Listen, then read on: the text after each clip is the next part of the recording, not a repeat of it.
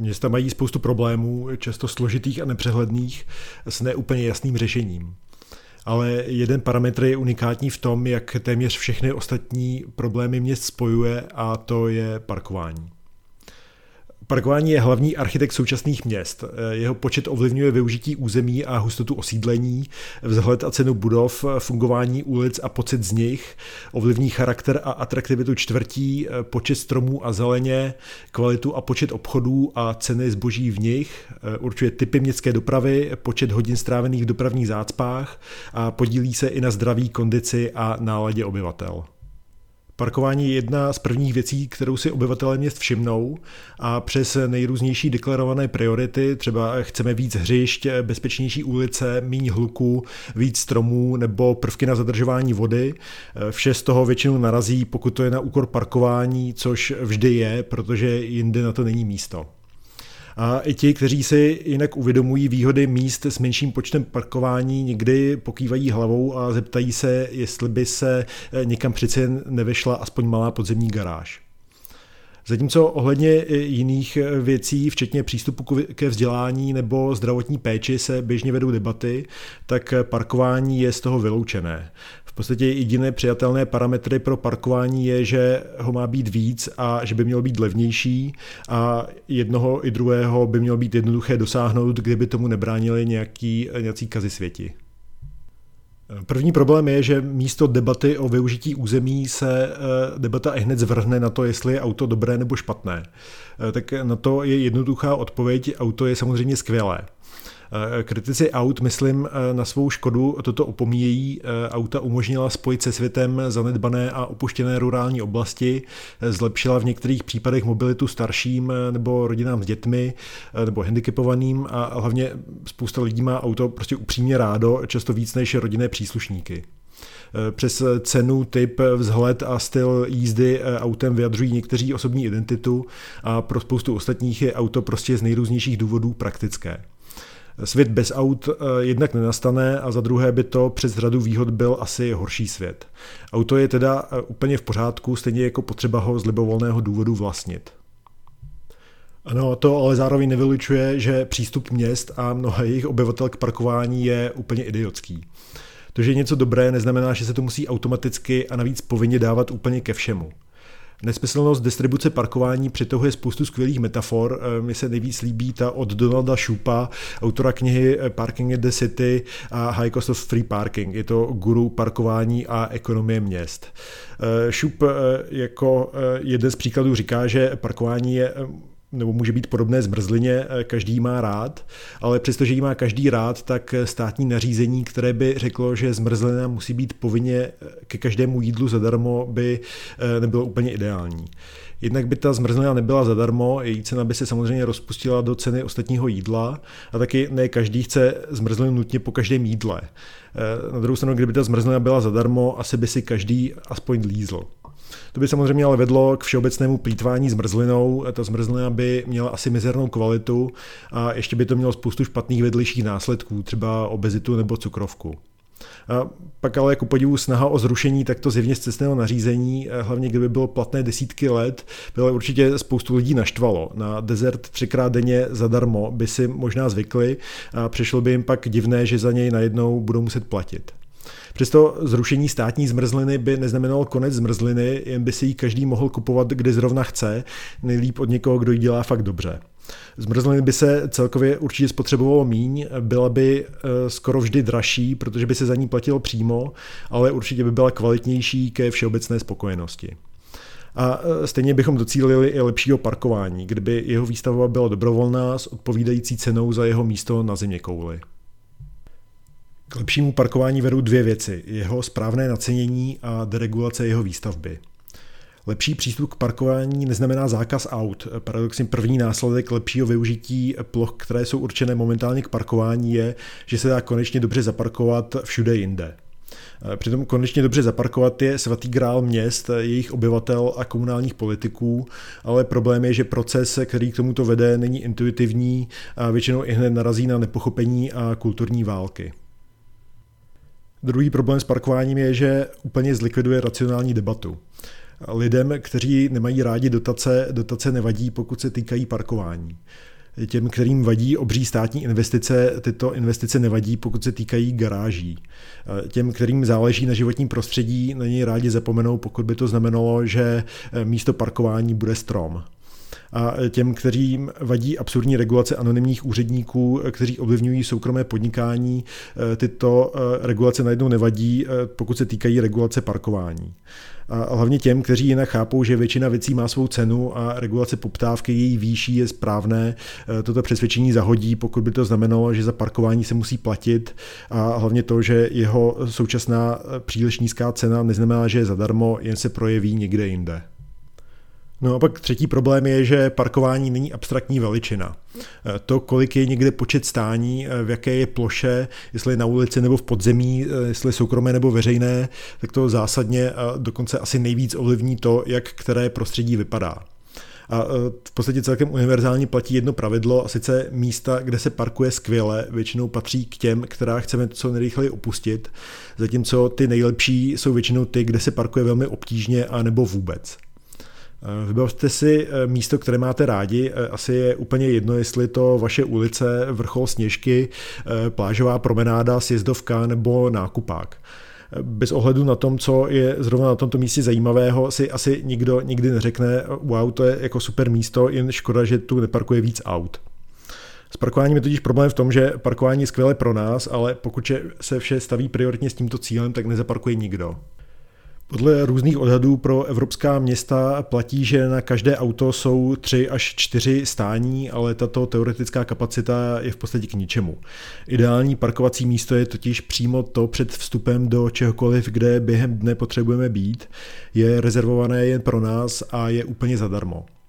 A toto představa je zjevně úplně nenaplnitelná, ale přesto její naplnění očekávají i jinak racionální lidé. Kapacity parkování přímo diktují hustotu zástavby. Ta častá představa je, že nejvíc parkování vyžadují hustá centra měst, kde je málo zeleně a vše je na malé ploše mezi velkými budovami. Ale je to naopak, parkovací potřebu naopak vytváří nízké stavby daleko od sebe, kde je příliš nízká hustota na to, aby se to dalo obsloužit nějakou jinou než automobilovou dopravou. Snaha o dostatečný počet parkovacích stání vede k začarovanému kruhu rozvoje. Parkování vytváří nižší hustotu výstavby, podobné té jako na okraji současných měst, většinou s nízkou prostupností a velkými vzdálenostmi mezi budovami. V těchto podmínkách je jakýkoliv jiný typ dopravy většinou nepohodlný nebo nemožný a auto je, je jednou z podmínkou důstojného života. Za druhé, nová výstavba a infrastruktura je dimenzovaná pro plynulost automobilové dopravy, většina investic následně probíhá do silnic a parkování a vše ostatní se musí podřídit ve zbytkovém prostoru. Za třetí, prostředí určené pro auta znevýhodňuje všechny ostatní mody dopravy, klesá obslužnost M H D, protože trčí v zácpách. Za čtvrté, nedostatečné a nepohodlné pokrytí M H D vede ke stigmatizaci jeho uživatel, nejlépe viditelné na autobusové dopravě na periferiích. Každý, kdo aspoň trochu může, upřednostní auto. Za páté, automobilové prostředí se svým hlukem, nehostinností pro pěší pohyb a pobyt vytváří tlak na suburbanizaci, roztahování měst do krajiny. Lidé chtějí uniknout hlučnému a špinavému městu, to znamená ve skutečnosti chtějí uniknout dalším autům, aby pak dojížděním tento hluk a špínu sami vytvářeli. Za šesté, tato suburbanizace zvyšuje nutnost plánování a výstavby nových radiál, spojek a okruhů, které ale okamžitě vytváří prostor a kapacitu pro vyšší počet aut, protože musí obsluhovat stále vzdálenější oblasti s nízkou hustotou zástavby, kde k autu není alternativa. No pak za sedmé, závislost na automobilové dopravě vyvíjí nekonečný tlak na výstavbu dalších parkovacích stání všude a tímto se kruh znovu opakuje. Z tohoto kruhu je dobré někde vyskočit a nejjednodušší a nejlevnější, i když nejvíc kontroverzní, je právě revize parkovacích kapacit. Problém velké parkovací kapacity zní neutrálně, ale je vidět právě na místech, kde se nedělá nic jiného kromě parkování, třeba na velkých parkovištích. Je v podstatě jedno, že velké parkoviště před obchodním centrem má třeba kapacitu tisíc stání. Za dobrá místa jsou považovaná jen ty přímo před vstupem do obchodu, kterých je ale několik desítek. Parkování dál, třeba někde uprostřed, už leckomu nadzvedne obočí a parkování úplně na kraji zkazí den. Spousta řidičů raději parkoviště klidně několikrát obkrouží, aby získali právě to místo, které chtějí. Takže přestože na celém obřím parkovišti je zjevný dostatek stání, tak je jedno, jestli by jich bylo třeba dvakrát tolik. Zajímavých stále zůstane jen těch pár u vstupu. To ukazuje několik věcí. Jednak to, že parkoviště jsou příliš velká, dimenzovaná na předvánoční nákupy. Za druhé, že jsou používaná neefektivně, protože všechna místa jsou sice úplně zadarmo, ale zjevně parkující to takto nevnímají stejně. A za třetí, i když je na parkovišti doslova jen parkování, stejně se na většině jeho plochy parkuje celkem špatně. Efektivní vynaložení prostředků pro parkování by mělo asi zohlednit spoustu faktorů, třeba kolik lidí by asi přijelo autem, kolik je parkování v okolí, jak jednoduše se tam dá dopravit nějak jinak. Zkrátka každý by asi měl možnost postavit přesně tolik parkovacích stání, kolik uzná za vhodné. Jenže nemůže. Protože nikdo neví, jaká je celková poptávka pro parkování, tak jeho distribuci se snaží předpovídat stavební normy, které pro každý typ stavby přesně určí, kolik musí být postavených stání. Možná překvapivé je, že české normy pro parkování patří k těm nejpřísnějším na světě. Skoro v žádné jiné zemi totiž nemusí každý investor pro úplně každou budovu bez výjimky zajistit tak velký počet stání jako u nás. Přestože se parkování považuje za jeden z hlavních problémů měst, tak v podstatě není jiná země, která by to měla přísnější. Praha s historickým centrem a jedním z nejlepších systémů veřejné dopravy na světě má přísnější počet stání pro parkování v nových budovách než celá autocentrické Los Angeles, Dallas nebo Phoenix. Jedna z možností, jak docílit lepšího parkování, může teda být se to pokusit ještě zpřísnit, nebo se zamyslet nad tím, jestli to, že jsou dopravní zácpy a nedostatek parkování, nezpůsobují právě tyto velmi přísné požadavky. To, jak se tyto absurdně nastavené parkovací kapacity projeví, je dobře vidět na něčem úplně obyčejném, třeba na malém supermarketu. Zatímco třeba v Německu a Rakousku jsou menší supermarkety bezproblémově zapojené do svého okolí, třeba i na historickém náměstí malého města nebo vesnice, a díky tomu často mají zajímavou architekturu, tak u nás jsou podobné stavby v podstatě banální budky na periferiích, zatímco náměstí v malých obcích chřadnou, protože není praktický důvod na ně jít. A ten důvod není to, že Němci a Rakušané jsou civilizovanější estéti, ale to, že jejich supermarkety nemají tak přísné požadavky na parkování a je tak možné skloubit malebnost obce a praktickou funkci nakupování na vhodných místech, třeba v centrech. Ta smutná zanedbanost malých měst u nás nespočívá v tom, že jsou jejich obyvatelé příliš chudí a obec je bez perspektivy, jen absurdnost parkování rozmělňuje investice do periferií, kde je nejjednodušší naplnit velmi přísné požadavky na parkování. Výpočet těchto stání není nic tajného, zkuste si ho sami, je v linku v popisu tohoto dílu spolu s dalšími zajímavými odkazy.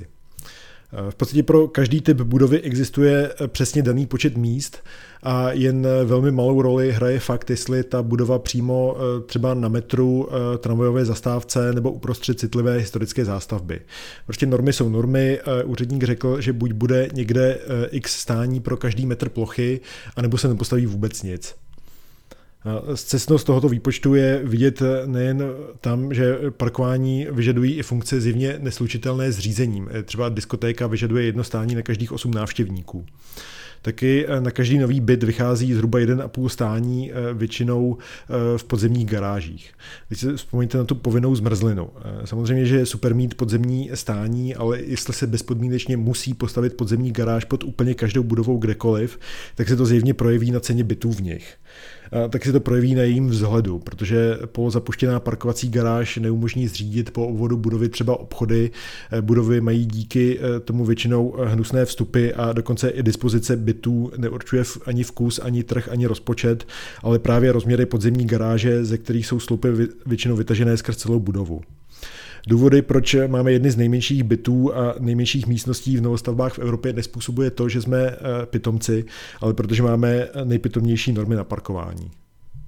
Myslím si, že zní celkem logicky, že by určitě bylo lepší, aby počet postavených stání bylo na úvaze investora.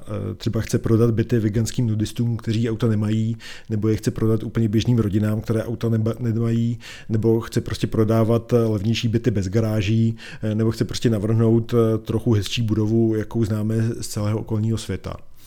anebo chce prostě zastavit proluku na příkrém terénu nebo na nepravidelném pozemku, to znamená na místech, kde se garáž postavit nedá, anebo by byla tak drahá, že ty byty by byly následně skoro neprodejné. No ale nesmí. Prostě taková budova se nepovolí, protože úplně každá musí mít naprosto přesný počet vlastních stání, většinou těch podzemních, i kdyby ta budova byla třeba uprostřed parkoviště. Přitom ten předepsaný počet stání je jenom minimální možný a samozřejmě nikomu nebrání, aby těch parkovacích stání postavil výrazně víc. To ukazuje na to, že pokud je parkování skutečně tak významné, tak určitě by se to dělo celkem často, ale vzhledem k tomu, že se to nestává nikdy, tak jsou ty normy skutečně skoro absurdní. Ta absurdnost je možná nejlíp vidět při jejich zpětné aplikaci na historické budovy, které byly postavené bez parkování. Například katedrála svatého Víta by vyžadovala čtyřicet čtyři stání v podzemní garáži. To by samozřejmě mohlo být fajn, třeba by z ní mohl být přímý výhled do krypty se svatým Václavem. Ale samozřejmě ne každá stará budova je svatovícká katedrála, ale jedním z hlavních důvodů řady chátrajících starých budov a industriálních památek není v tom, že nikdo nemá dostatečnou představivost, snahu nebo finance na jejich rekonstrukci. Problém těch starých budov je, že při rekonstrukci a změně funkce by automaticky vznikl i požadavek na nová parkovací stání, které tam původně nebyly. A spousta lidí a firem by asi našla peníze na rekonstrukce a nové využití, ale už jen málo kdyby to pak vedlo k rentabilnímu výsledku, pokud by bylo nutné starou budovu podkopat podzemní garáží v ceně v podstatě stovek milionů. Takže staré budovy nechátrají, protože jsme hloupí a nevážíme si starého, ale často chátrají, protože by se pod nimi muselo povinně stavět parkování. Tak je zajímavé se podívat na to, co by dnešní parkování udělalo se starou zástavbou. Třeba běžný vinohradský blok, ve kterém žije kolem pět set lidí, má jen pár desítek stání po obvodu na ulicích. Tady už ten počet v podstatě nelze zvýšit. I po té, co se ukrojila polovina chodníků a vykácely by se stromy, tak by se jako získalo navíc možná pár jednotek dalších stání. Jenže ty současné normy pro parkování by vyžadovaly buď každý vinohradský blok podkopat garáží zhruba za miliardu, nebo každý druhý blok zbourat a nahradit povrchovým parkováním. Ten efekt by byl v podstatě podobný bombardování. Ubyla by polovina lidí, ubyly by kontinuální ulice s obchody a stromy a v podstatě ta celá kvalita dnešní čtvrti by zmizela. Možná by tam šlo líp zaparkovat, ale nebyl by důvod tam bydlet ani podnikat. Přestože řada vinohradských určitě není spokojená s parkováním, které je podle současných norem absolutně nemyslitelné, tak cena za byt na Vinohradech ukazuje, že příjemné okolí vzniklé z budov blízko u sebe, s obchody podél chodníků a se stromy v ulicích jsou zjevně atraktivní. Ne přestože se tam blbě parkuje, ale možná právě protože se tam blbě parkuje. No pak místa na periferii, kde je parkování celkem dostatek, to mají přesně naopak. Když se podíváme na cenovou mapu libovolného města, tak nejhodnotnější nemovitosti jsou právě tam, kde se parkuje úplně nejhůř. No a něco podobného platí i pro malé obchody v centrech. Obchodníci sice často předpokládají, že jejich zákazníci přijedou autem. Například v nedávném londýnském průzkumu si mysleli, že autem přijede devadesát procent jejich zákazníků, ale skutečná cifra byla jenom osm procent. Častá obava je, že pokud ubydou parkovací stání a nebo by ty parkovací stání byly dražší než jsou teď, tak by to vedlo ke krachu obchodů. No, zpoplatnění zákaznického parkování samozřejmě není novinka. Pochází od německých zelených ze sedmdesátých let. Nepochází. Zpoplatněné zákaznické parkování pomocí parkovacího automatu je z dílny velmi konzervativní obchodní komory města Oklahoma City z dvacátých let minulého století.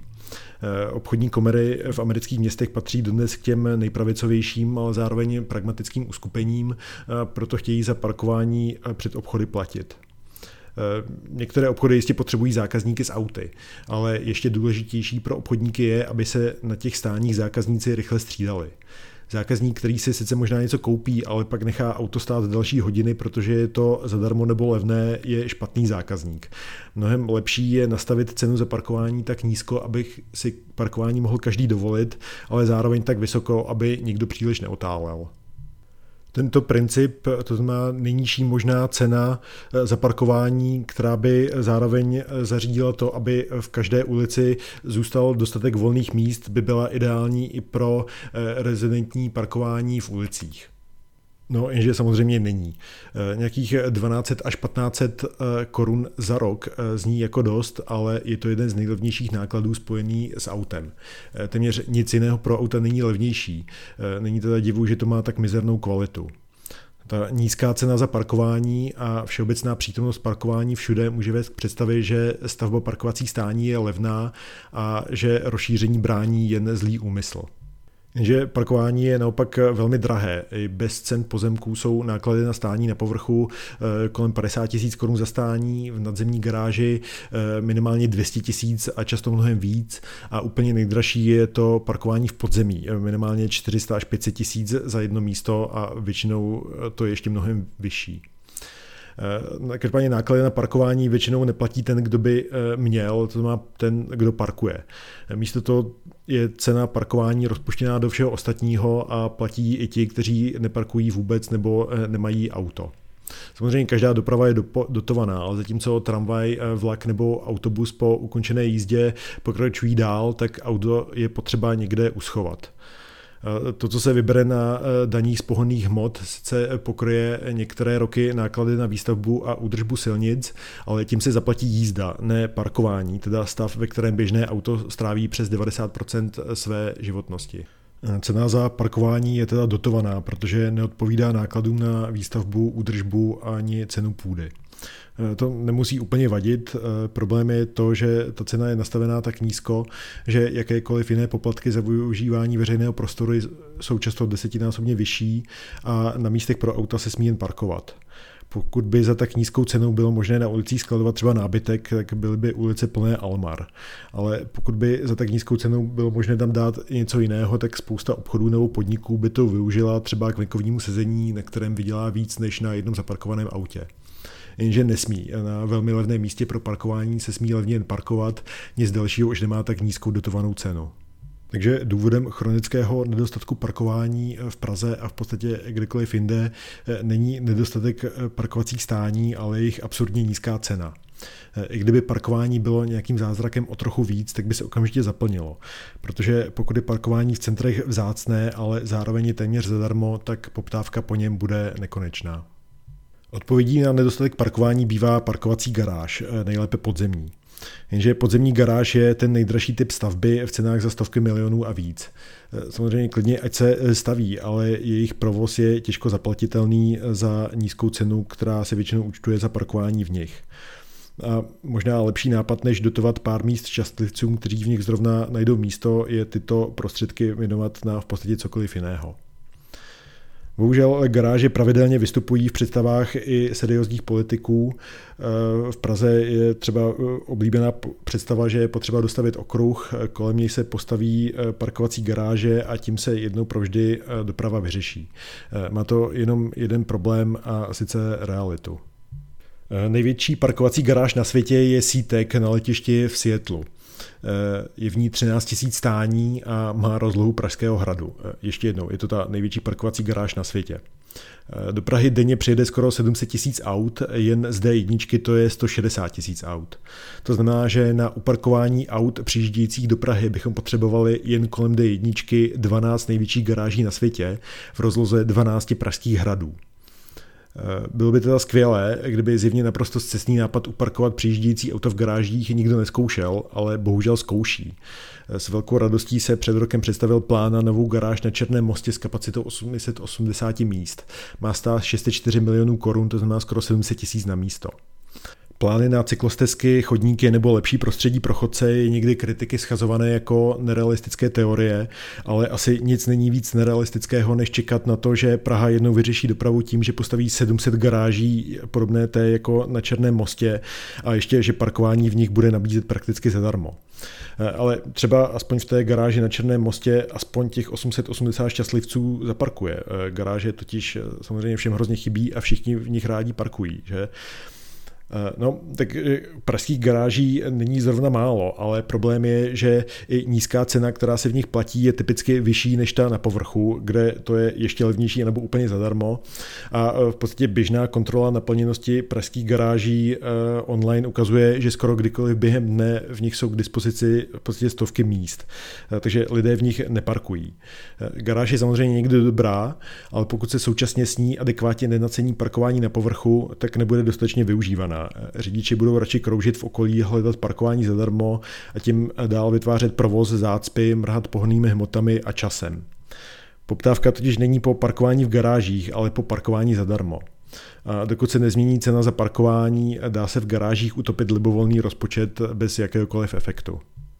Na Twitteru předčasně proběhla zpráva, že těch šest set čtyři milionů za garáž na Černém mostě je víc než všechny pražské investice do cykloinfrastruktury. Auto je u nás v některých médiích a u některých politiků běžně považované za utlačovaného disidenta. Ale při pohledu na výši investic do parkování auto není landovský v kotelně, jako spíš jakéž na sjezdu. Jedním z argumentů proti zdražení parkování nebo vlastně proti mýtu je, že to bude asociální a dotkne se to důchodců a chudších. Ach, jen vzpomeňte na ty chudé. Tak myslet na chudé je samozřejmě hezké, jen je velmi blbé na ně myslet dotovaným parkováním. Ještě jim to pomůže, ale pomůže jim to asi tak, jako kdyby všem stát dotoval dovolenou.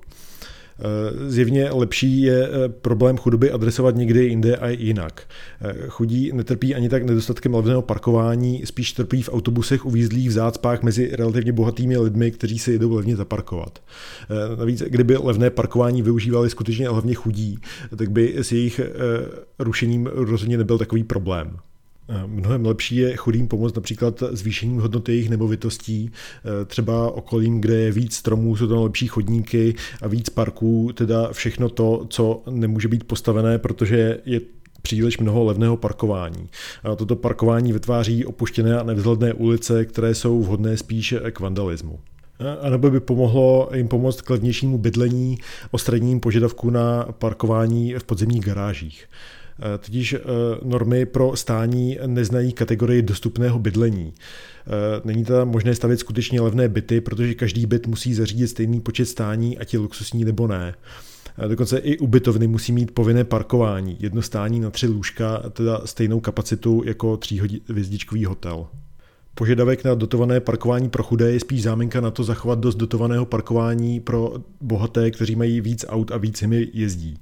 Dotovat parkování chudým jistě některým pomůže, ale je to jen kamufláž toho, že ti nejchudší bydlí zpravidla v oblastech, kde jsou od sebe věci vlivem parkování a dopravních staveb tak vzdálené a nepřívětivé, že i ti nejchudší se musí pořizovat auto, které má tak vysoké provozní náklady, že současná cena parkování v něm nehraje velkou roli. Různým programům jako třeba Housing First nebo Rapid Rehousing v podstatě nějak zvláště nerozumím. Přijdu mi jako dobrý nápad, ale jako chápu, že asi existují i dobře míněné argumenty proti. Každopádně je divné, že radnice, které zruší dotované bydlení, obratem staví dotované parkovací garáže. Návod pro chudé by teda mohl být staňte se filicí a budete bydlet hned. Česká republika dosáhla asi jedno z nejvyššího levelu štědrého sociálního bydlení, jen to není bydlení pro lidi, ale pro auta. A opět ani přes tuto nevídanou štědrost to nějak zvlášť nepomáhá dobrému parkování. Lepší poměr mezi bydlením a parkováním zlepšuje využití půdy a vede k zajímavější architektuře a hlavně levnějšímu bydlení. Místo toho, aby každý developer musel postavit stejný počet stání, když se to nechá na jeho úvaze, tak může vzniknout víc bytů na stejné ploše. Když to probíhá na větším území celého města, vyšší počet bytů logicky vede k jejich nižší ceně, rychlejší výstavbě, menším vzdálenostem, které můžou nabídnout praktickou alternativu k autům a ve finále se tak lépe zaparkuje těm, kteří auto stejně chtějí.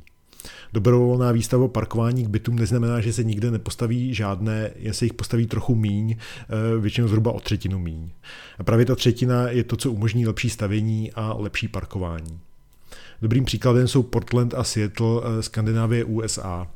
Před zrušením parkovacího minima bylo na běžném pozemku v širším centru nejsmysluplnější postavit deset řadových domů, každý z vlastní garáží pro dvě auta v ceně zhruba patnáct milionů korun za jednotku.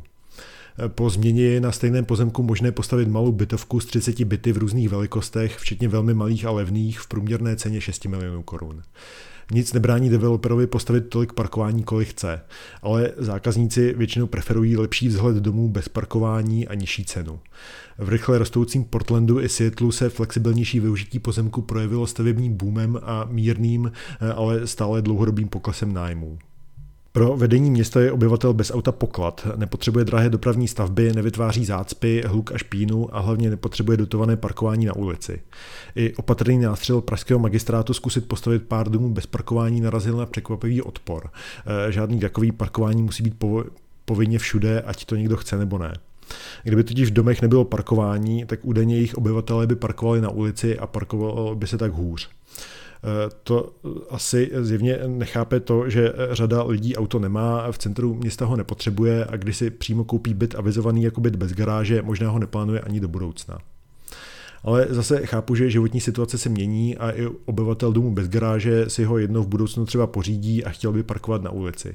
No tak ať to klidně udělá. Na to je naštěstí také skvělé řešení a sice správně nacenit parkování na ulici i pro rezidenty. Ten současný výdaj je tak absurdně nízký, že cena za parkování vychází v Praze v přepočtu na dva rohlíky denně. A právě tato cena je důvodem, proč se s parkováním plýtvá. Na ulicích jsou pro parkování vyhrazené v podstatě úplně všechny plochy, ale v ulicích je přesto nedostatek parkování. Nízká cena za parkování totiž způsobuje stejně jako v případě parkování před obchody efektivní využívání stávajících kapacit. Ideální je, aby člověk, který z naprosto legitimního a v podstatě jakéhokoliv důvodu auto má nebo ho mít chce, mohl efektivně parkovat. Jenže v historickém centru není pro většinu cest auto nutné, ale protože je cena za parkování nízká, vyplatí se úplně každému tuto příležitost využít, bez ohledu na to, jak často auto skutečně využívá. Na ulicích je běžně vidět vozy, které se týdny či měsíce nehnou z místa. Není proto důvod, za dva rohlíky denně se vyplatí auto skladovat, i když jeho využití je jen velmi nízké. I krax na potetičce na občasný výlet se vyplatí, i když tím komplikuje život všem těm, kteří auto potřebují denně. Nízká cena a zároveň nedostatek stání zvyšuje polarizaci při sebemenší debatě o parkování. Jeho v podstatě finální počet, o který se zoufale perou rezidenti s návštěvníky, svátečními řidiči a špatně zaparkovanými, způsobuje, že obyvatelé často radši akceptují špatný stav ulice, než aby připustili debatu o tom, co by na těchto v podstatě neefektivně využitých plochách mohlo být jiného. Protože parkování rozdávané zadarmo, zaparkuje na něm každý, kdo může a je ho k dispozici tak málo, že každá cyklostezka nebo strom jsou automatický nepřítel. Platit za parkování je samozřejmě otrava, ne protože je ta cena příliš vysoká, ale protože ani to placení negarantuje, že člověk zaparkuje. Kdyby se za parkování platilo víc, například s možností si připlatit za konkrétní stání, tak by to zlepšilo předvídatelnost parkování, snížilo stres při hledání místa, vedlo k pohodlnějšímu parkování a umožnilo lepší využívání míst, které nejsou ve finále tolik potřeba. Je samozřejmě otázka, jak vysoká by ta cena měla být. Ta odpověď je, jak kdy a kde. Zjevně v těch nejatraktivnějších lokalitách by měla být vyšší. V oblastech s cenou za metr bytu dvě stě tisíc je zvláštní dotovat parkování na stejnou úroveň jako tam, kde je to za čtvrtinu.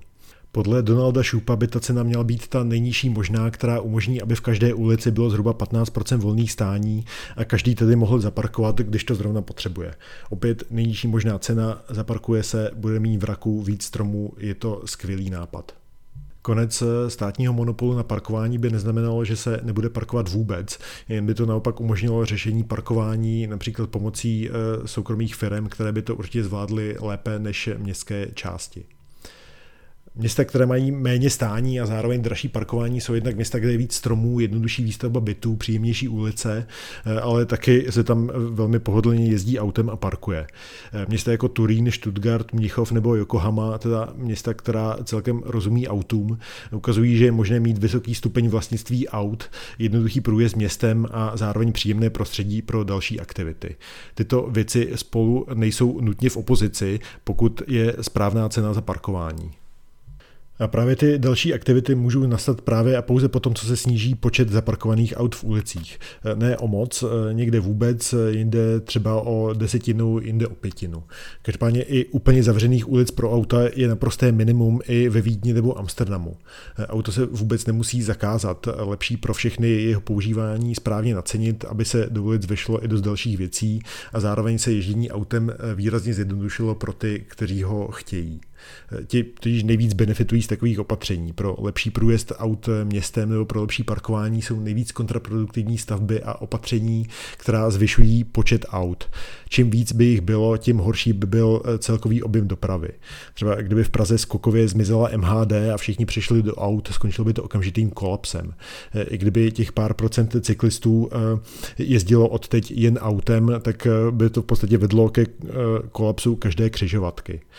Doprava nemá problém kvůli chodcům nebo cyklistům, ale jen díky tomu, že když tyto alternativy nejsou, víc lidí pojede autem a méně lidí pohodlně zaparkuje.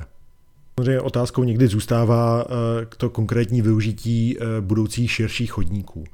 Tak jako jednak to zvyšuje pohodlí chodců a jejich vyšší počet, to, kde se příjemně chodí pěšky a je kolem dostatečná hustota osídlení, tak to jsou zároveň logicky ty nejlepší místa pro umístění obchodů nebo podniků. A toto není jen pro benefit zahrádek, širší chodník například umožní mnohem lepší prostor pro zásobování, které jinak teď musí probíhat chaoticky z vozovky. A taky tam třeba líp zaparkují řemeslníci, kterým teď místo toho chce pražský magistrát rozdávat poukázky a zhoršit parkování úplně všem. Zatím se, myslím, nestalo, že by nějaká ulice, kde došlo k mírnému odstranění aut, nějak trpěla.